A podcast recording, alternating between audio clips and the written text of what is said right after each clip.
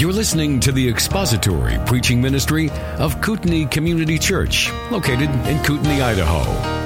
We pray that Christ is exalted and your spirit is blessed by the teaching of God's Word. For more information about Kootenai Church, please visit us online at kootenaichurch.org. Hebrews chapter 12. We're going to begin reading at verse 25. We'll read through the end of verse 29. Hebrews 12, verse 25. See to it that you do not refuse him who is speaking. For if those did not escape when they refused him who warned them on earth, much less will we escape who turn away from him who warns from heaven. And his voice shook the earth then, but now he has promised, saying, Yet once more I will shake not only the earth, but also the heaven. This expression, yet once more, denotes the removing of those things which can be shaken as of created things, so that those things which cannot be shaken may remain. Therefore, since we receive a kingdom which cannot be shaken, let us show gratitude by which we may offer to God an acceptable service with reverence and awe, for our God is a consuming fire. Everything that can be measured or experienced by your senses is destined to pass away. Everything.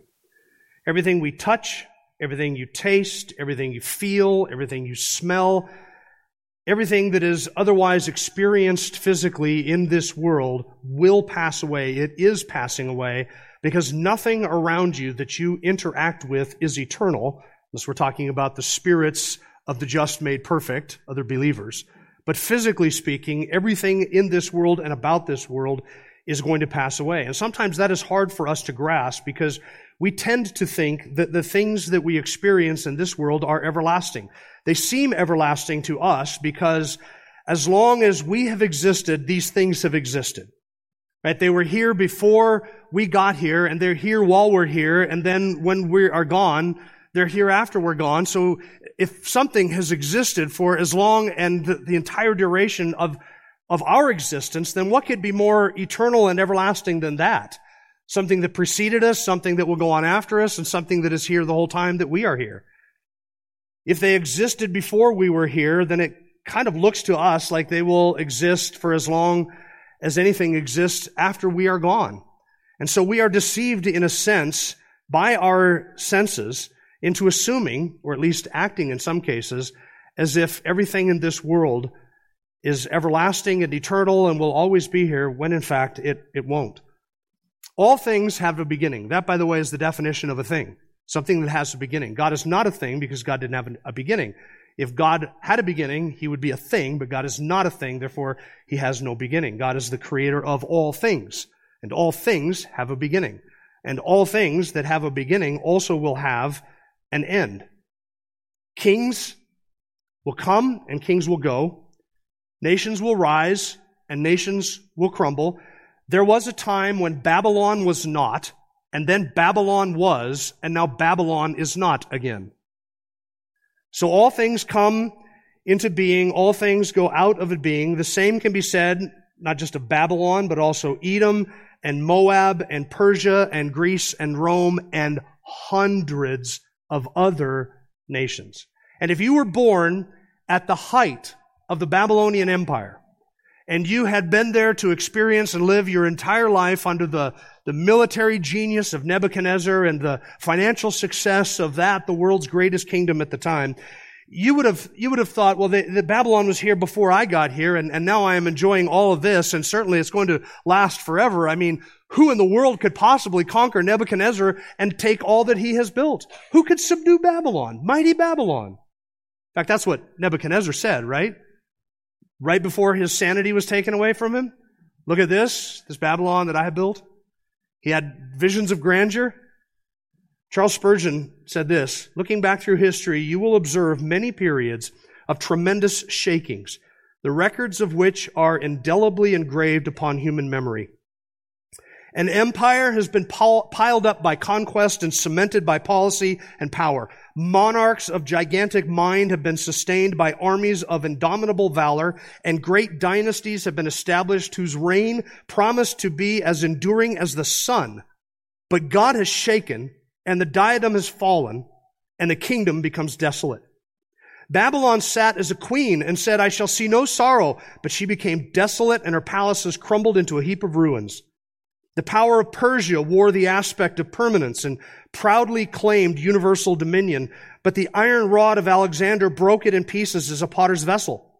Nor could the Macedonian Empire long continue, but soon gave place to the mightier power of Rome, which, with all its valiant legions, lasted but its time, and then, like a bowing wall, fell headlong to the ground. Even as a moment's foam dissolves into the wave that bears it and is lost forever, so dynasties, republics, empires all pass away. As a dream when one awakes, their image is gone forever. Close quote. We want to believe that the American dollar will always be the reserve currency of the entire world and it will be as valuable tomorrow as it is today. We all want to believe that our investments are always secure, that they will always increase in value, and that when we retire, they will be there to provide for us the standard of living to which we have always wished to become accustomed. We want to believe that our borders will always be drawn in the exact same place that they are today, that borders will mean something, and that this country that existed when I was born will exist long after I die and pass away from the scene. We all want to believe that there are things in this world that cannot be shaken, that cannot be undone, that cannot be destroyed, that there are things in this world that are not subject to the tipsy turvy turmoil that plagues all of creation. That's what we want to believe. But the promise of Scripture is that eventually it will all pass away. It's all going away. That's not just a, a hopeful reflection on the future. That is a promise that God has made. It will all pass away. The coming cataclysmic judgment that will fall upon this world will bring an end to everything that is ultimately that is not ultimately eternal. And that is, that is the result of God's final future judgment. Everything that can be shaken will be shaken. Everything that is not eternal will be taken away so that only that which is eternal remains. And that is the subject of our passage here in Hebrews chapter 12. In verse 25, we saw that God's past pattern of judgments against sin and disobedience is a motivation for obeying Him now. God has a pretty good track record. What He has done in the past, He will do in the future. So verse 26 and 27 speak of God's final future judgment against sin and disobedience. God continues to judge sin and he will do so in the future. And ultimately, all of his past judgments against sin and all of the present judgments against sin, they will all ultimately culminate in one final shaking, one final judgment that will destroy everything that is created and consume all of it by fire so that you and I, who have trusted in Christ, may be ushered into and receive an unshakable kingdom, a kingdom which cannot be shaken. That is what our passage is teaching us. We looked at verse 26 last week and noted that that is the caps there in your verse, in your translation, are a quotation from the book of Haggai, and we spent our time going through the prophecy of Haggai to see its significance for the author of Hebrews and the parallels there with, with the condition of these original Hebrew readers of this epistle. Verse 27 is a commentary on verse 26 as he is explaining what verse 26 in Haggai is referring to. So let's read together verses 26 and 27. This is the promise of God's future judgment. Verse 26. And his voice shook the earth then, that's referring to Sinai, mentioned in verses 18 to 21. His voice shook the earth then, but now he has promised, saying, Yet once more I will shake not only the earth, but also the heaven. This expression, yet once more, notice he's offering a commentary on his citation of verse 26, denotes the removing of those things which can be shaken as of created things, so that those things which cannot be shaken may remain. In verse 28, therefore, since we receive a kingdom which cannot be shaken, let us show gratitude by which we may offer to God an acceptable service with reverence and awe, for our God is a consuming fire. There are three features of this coming judgment that are described in this passage. First, it is promised Second, it is final. And third, it is cataclysmic. It is a promised final cataclysmic judgment. Now, we are speaking, or I am speaking, I should say today, you're listening, I'm speaking just to be clear, but I'm speaking of the final judgment that is to come. These are eschatological issues dealing with issues of the end time, the events of the end times. So I know that going into this, we have some postmillennial and amillennial people who here who do not necessarily share my eschatology. So I will give you grace as you hold your nose through most of this sermon as we do deal with the order and nature of end times events. I will, sh- I will give you grace as you hold your nose for this. I ask the same in response to you. I ask that you give me grace as I teach you biblical eschatology. So plenty of grace to go along. I show you grace, you show me grace, and we'll all get along. Okay, the judgment that is described here is promised. Verse 26. And his voice shook the earth then, but now he has promised, saying, Yet once more I will shake not only the earth, but also the heaven. This is a promise of God. It's given in the Old Testament, in the book of Haggai. And because it is something that God has promised, it is an unalterable promise, meaning that God's very reputation is on the line as to whether or not he keeps or doesn't keep that promise. If God does not judge all of creation and all sin, then he would be unjust. He would be unrighteous. There's not a single sin that has ever been committed that will not be judged either on the sinner who commits that sin or on the head of the substitute who stands in the place of the sinner to bear that wrath on the sinner's part. But all sin will be judged. Every last crime that has ever been committed is going to receive the full justice that is due to it because God's character, His nature is on the line. He must judge sin. Righteousness and justice are the foundation of his throne. Psalm 89 verse 14. Isaiah 45 says, I have sworn by myself, the word has gone forth from my mouth in righteousness and will not turn back, that to me every knee will bow and every tongue will swear allegiance. Every last person will swear allegiance to Jesus Christ. Not every last person will be, ju- uh, will be saved, but every last sin will be judged. There will be a thorough vetting and a thorough undoing of all of creation as sin is dealt with in its entirety. Because sin cannot ultimately triumph. Wickedness and evil cannot ultimately triumph. God's reputation is on the line. Every word of God shall come to pass. No promise of His will fail. Not the ones we uh, uh, like and not the ones we don't like. We're, we're, familiar with the promises we like. I will never leave you nor forsake you. Yeah. He will supply all of your needs according to his riches in Christ Jesus. If you have believed in him, you will never perish but have eternal life. Those are the promises we like.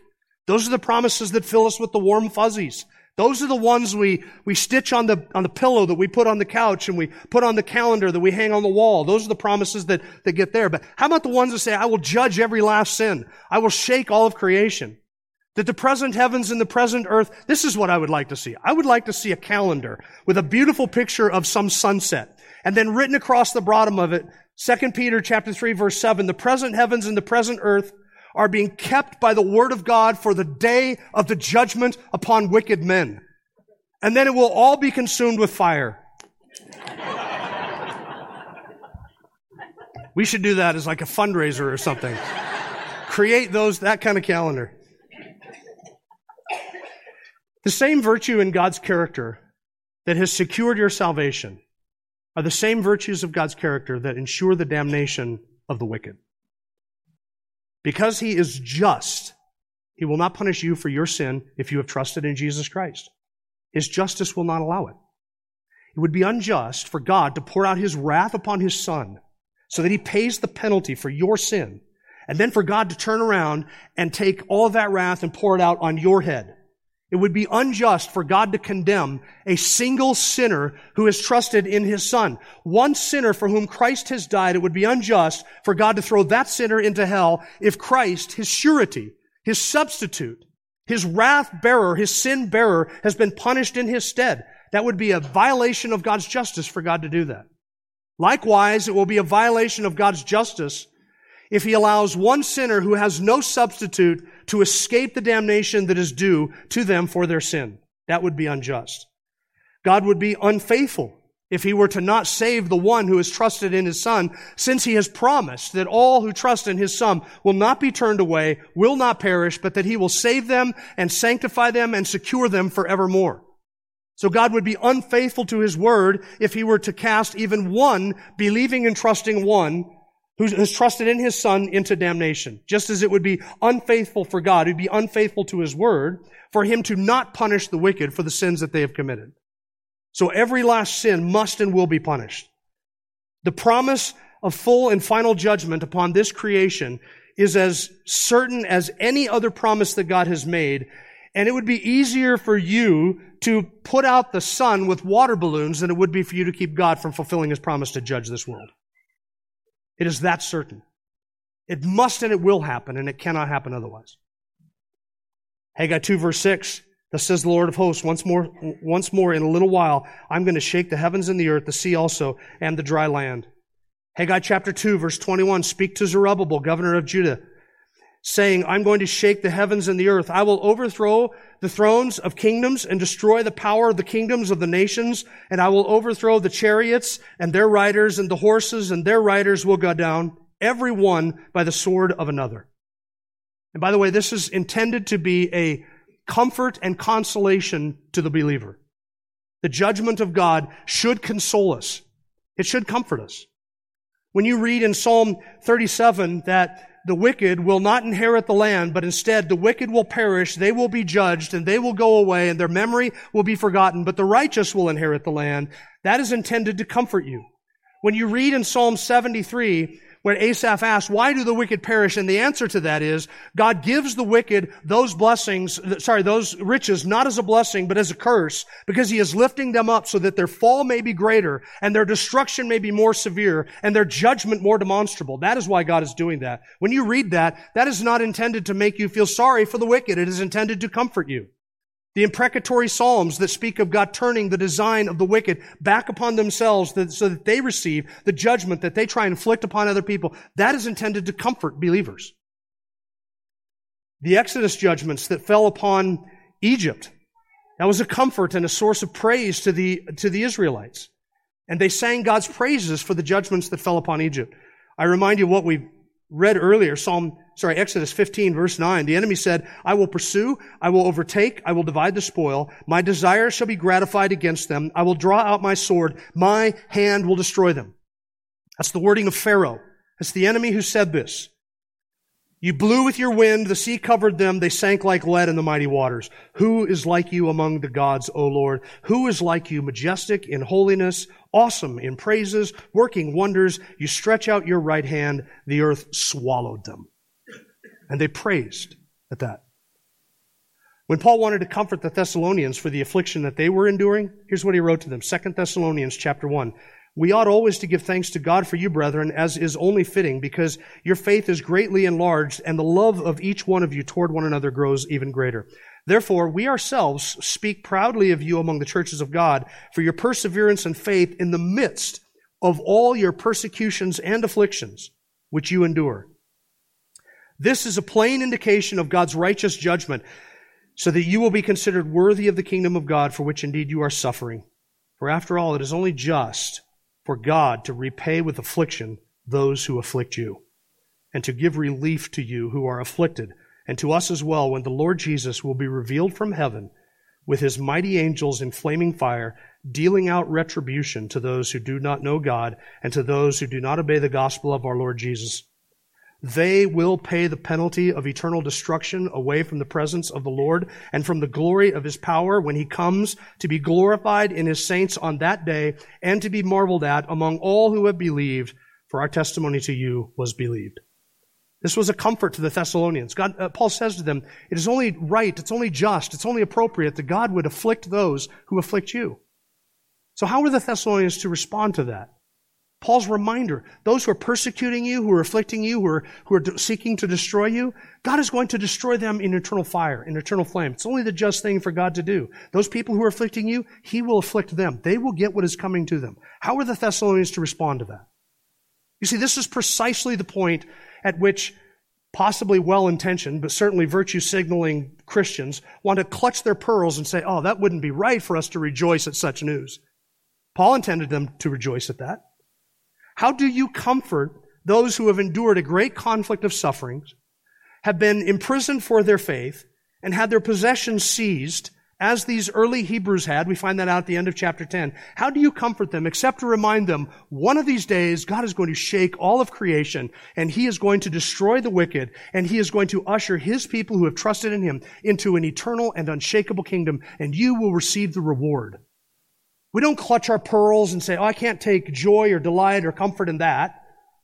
Instead, We say, Praise be to God. For when he judges the wicked, we will give him praise and honor and glory, and it will not be in the least bit begrudging. Now, this does not mean that we should hate the wicked. This does not mean that we should seek to do them harm.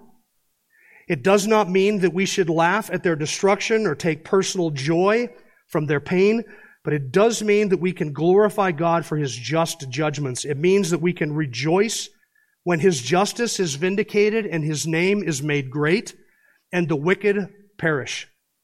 When God destroys the wicked from amongst society, it should be the natural inclination of the believing child of God to say, thank you, Lord, for your just judgments.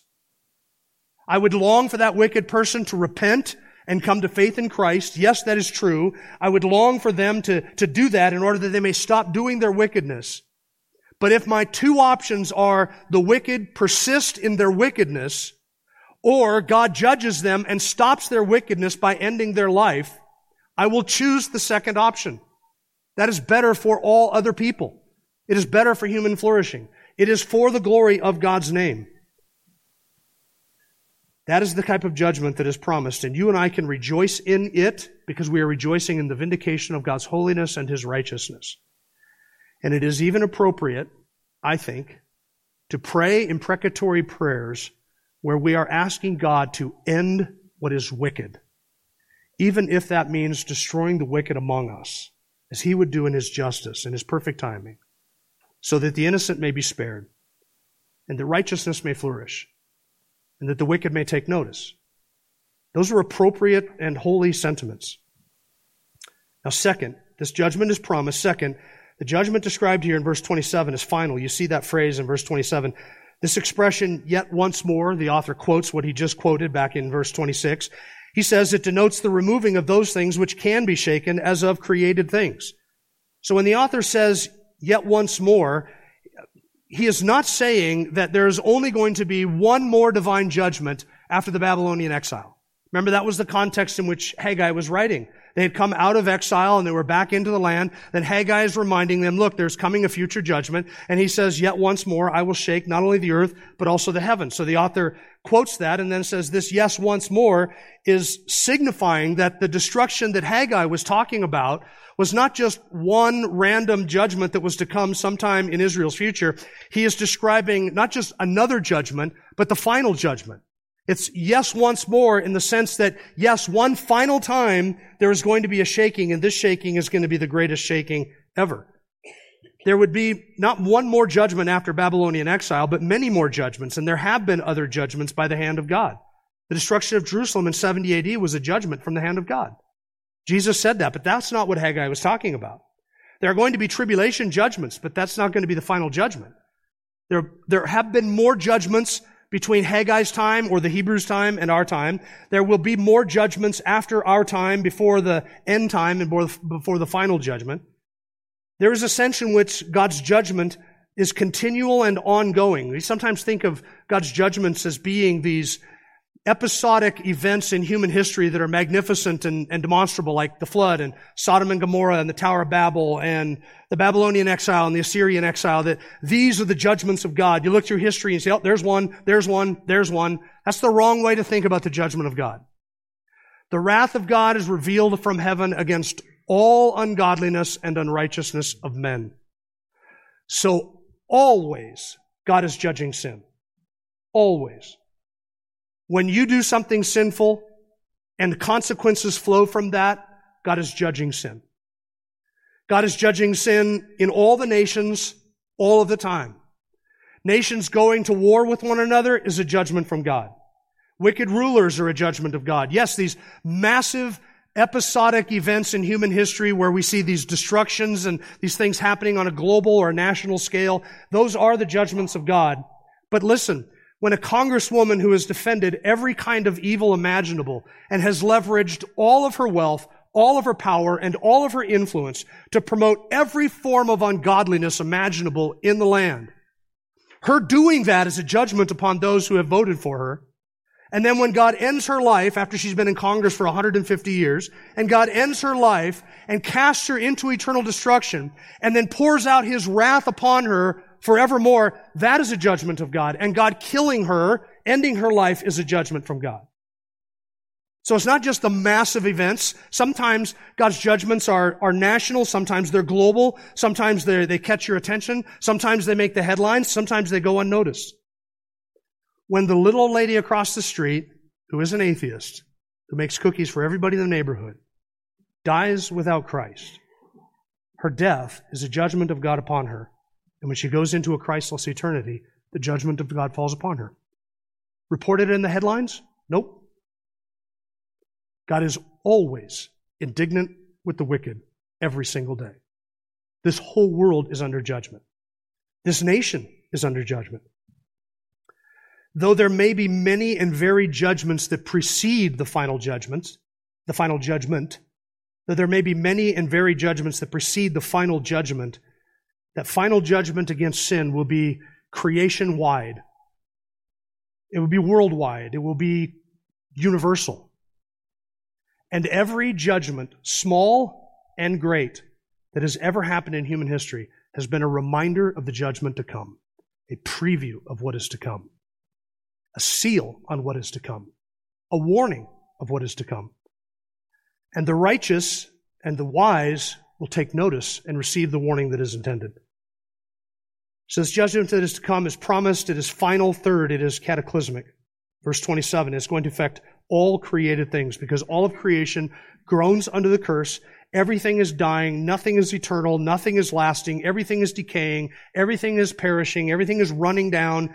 It is all temporary. And this judgment that is being described here will purge all of creation. Just as God's word created everything out of nothing, so by God's word, he will decreate, uncreate, and undo everything that exists. And he will do it by fire. 2 Peter chapter 3 verse 7. This is the one that belongs on a calendar. By his word, the present heavens and earth are being reserved for fire, kept for the day of judgment and the destruction of ungodly men. 2 Peter chapter 3 verse 10. The day of the Lord will come like a thief, in which the heavens will pass away with a roar and the elements will be destroyed with intense heat, and the earth and its works will be burned up. Since all these things are to be destroyed in this way, what sort of people ought you to be in holy conduct and godliness? looking for and hastening the coming of the day of God, because of which the heavens will be destroyed by burning and the elements will melt with intense heat. But according to his promise, we are looking for a new heavens and a new earth in which righteousness dwells. This is not global warming that Peter is describing. Yes, the world is going to get hot. All of creation is going to get hot. Intense heat. But this judgment has nothing to do with your carbon footprint. It has nothing to do with how much you recycle, how much gas you burn. This world is a temporary world and it is intended to be used up because it is not going to last forever. God does not intend it to last forever and that is a biblical worldview of creation. This world is a disposable world. It is not the last world. Therefore, yes, we should take care of it. I shouldn't throw trash into my neighbor's yard. Not just because I don't like him throwing trash into my yard, but because I appreciate the beauty of what God has given to us and I ought to be a steward of this thing. But I ought not to be afraid of consuming resources and using resources for the betterment of mankind either. This world is disposable. John MacArthur once said if the environmentalists get all upset with what they see us doing to, to the environment, wait till they see what Jesus is going to do to it. He's going to consume the entire thing with heat and with fire. This world is not going to end because you and I burn too much gas or we use plastic straws or because we use our air conditioning too much. It's a resilient creation that will last exactly as long as God intends it to last. There is a mass extinction event coming where the world will burn. Everything will be consumed. And there will be a worldwide judgment. And that judgment is not just going to be on earth, but heavens and the earth, all of it is going to be shaken. Just as worms will consume and destroy your body, and yet it will be raised up in a glorious, new, and immortal body, so it is true that fire will consume this entire creation. Every atom will be dissolved and it will be recreated into a new and glorious creation. Then I saw the new heaven and the new earth, for the first heaven and the first earth passed away, and there's no longer any sea. And I saw the holy city, New Jerusalem, coming down out of heaven from God, made ready as a bride adorned for her husband. That is his promise, a new creation. Christ will return and he will judge the world and he will judge the nations. He will establish his kingdom and fulfill his promise that he made to David that will last for a thousand years here. And then after that final judgment, when this entire creation is consumed by fire, he will recreate a new heavens and a new earth and that same kingdom, that same king and those same subjects will continue into the new heavens and the new earth and it will go on forever and ever and ever and there will be no end to the increase of his reign or of his kingdom forever. And Daniel 7:18 says the saints of the highest one will receive that kingdom and possess the kingdom forever for all the ages to come. And there will be no nation rising against nation. There will be no crime in the streets. There will be no wickedness. It will be a creation in which only righteousness dwells. That is what we have been promised. Spurgeon said, this world is mere, is a mere revolving ball as to human life and hopes founded upon it will surely come to naught as will a house of cards in a storm.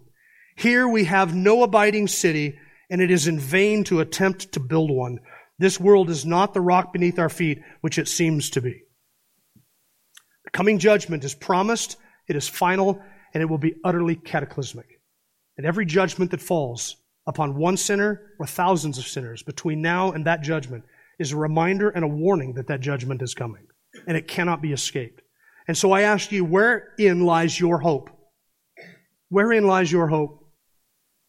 In things which can be shaken and are passing away, things destined to the flame, in a world that is ripe for judgment, in the pleasures and treasures of this world? Or does your hope rest in things which are unshakable, blessings that belong to the souls of the righteous made perfect?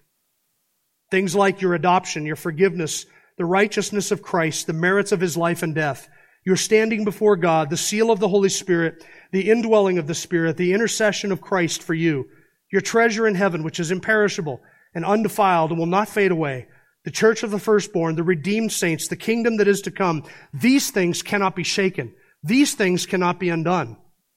And whatever, however the nations rage and whatever happens around us and whatever the headlines read tomorrow morning when we all wake up, whatever destruction has been wrought in whatever corner of the globe that is highlighted tomorrow morning, we have this for certain and this we know we will receive an unshakable kingdom.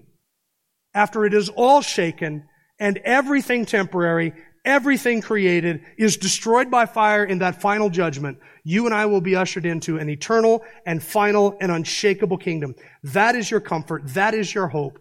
And so I say to you, believer, fix your eyes on Jesus, the author and perfecter of your faith, who for the joy that was set before him ran the race and endured the cross and has sat down at the right hand of God. And remember the encouragement from Hebrews 12 verses 1 to 3. He sits at the finish line even now, and he tells you to fix your hope on that, to fix your eyes on that, and to lay off every sin and encumbrance which so easily entangles you, and run your race with diligence and with faithfulness, knowing that you will receive an unshakable kingdom.